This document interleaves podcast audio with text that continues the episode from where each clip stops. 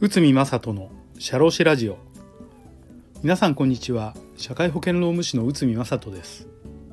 この番組では私内海が日常の業務や日常のマネジメントで感じたことをお話しております。今回は労災事故と取締役個人の責任についてこちらを解説いたします。労務の問題が発生すると会社だけではなく社長をはじめとする取締役個人にも責任追及がなされるケースがあります。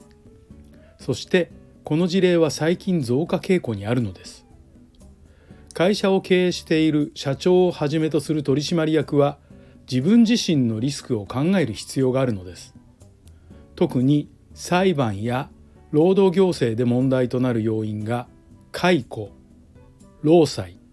未払い残業などが多いです。今回は労災に関する問題で取締役個人にどのような責任がかかってくるのかを見てみましょう。これに関する裁判があります。3チャレンジ事件東京地裁平成26年11月。飲食店チェーンの店長だった男性当時24が自殺した。遺書を残して店舗が入るビルの非常階段で自殺した。自殺は長時間労働とパワーハラスメントが原因として両親が裁判を起こした。会社と上司らに約7300万円の損害賠償を求めた。そして裁判所は次の判断をしました。裁判所は上司と社長の個人に責任を認めた。他に自殺の原因は認めら認められない。本人には過失がないとした。約5790万円の支払いを命じた。まあこういう結果になりました、えー、この裁判を詳しく見てみると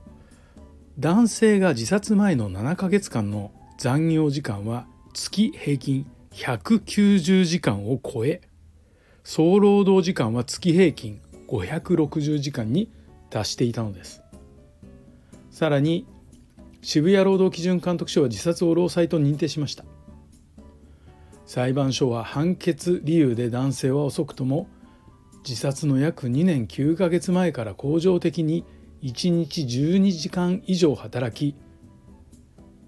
休日もほとんどなかったと認定したのです。またミスのたんびに上司から頭を殴られるといった暴行を受けるなど社会通念上相当と認められる限度を明らかに超える暴言や嫌がらせプライベートへの干渉があった。と指摘しました。そしてこの件についても自殺の因果関係を認めたのです。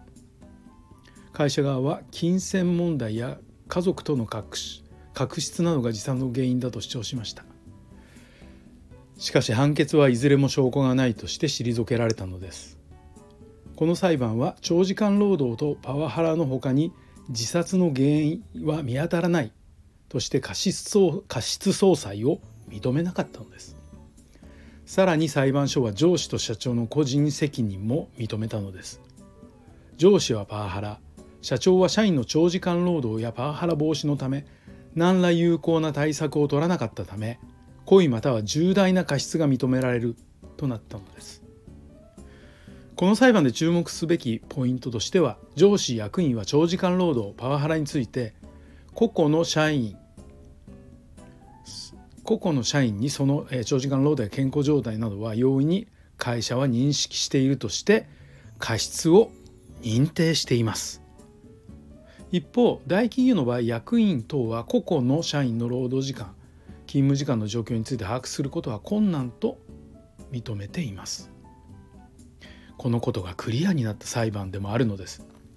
取締役など経営陣は基本的には労働法令の知識を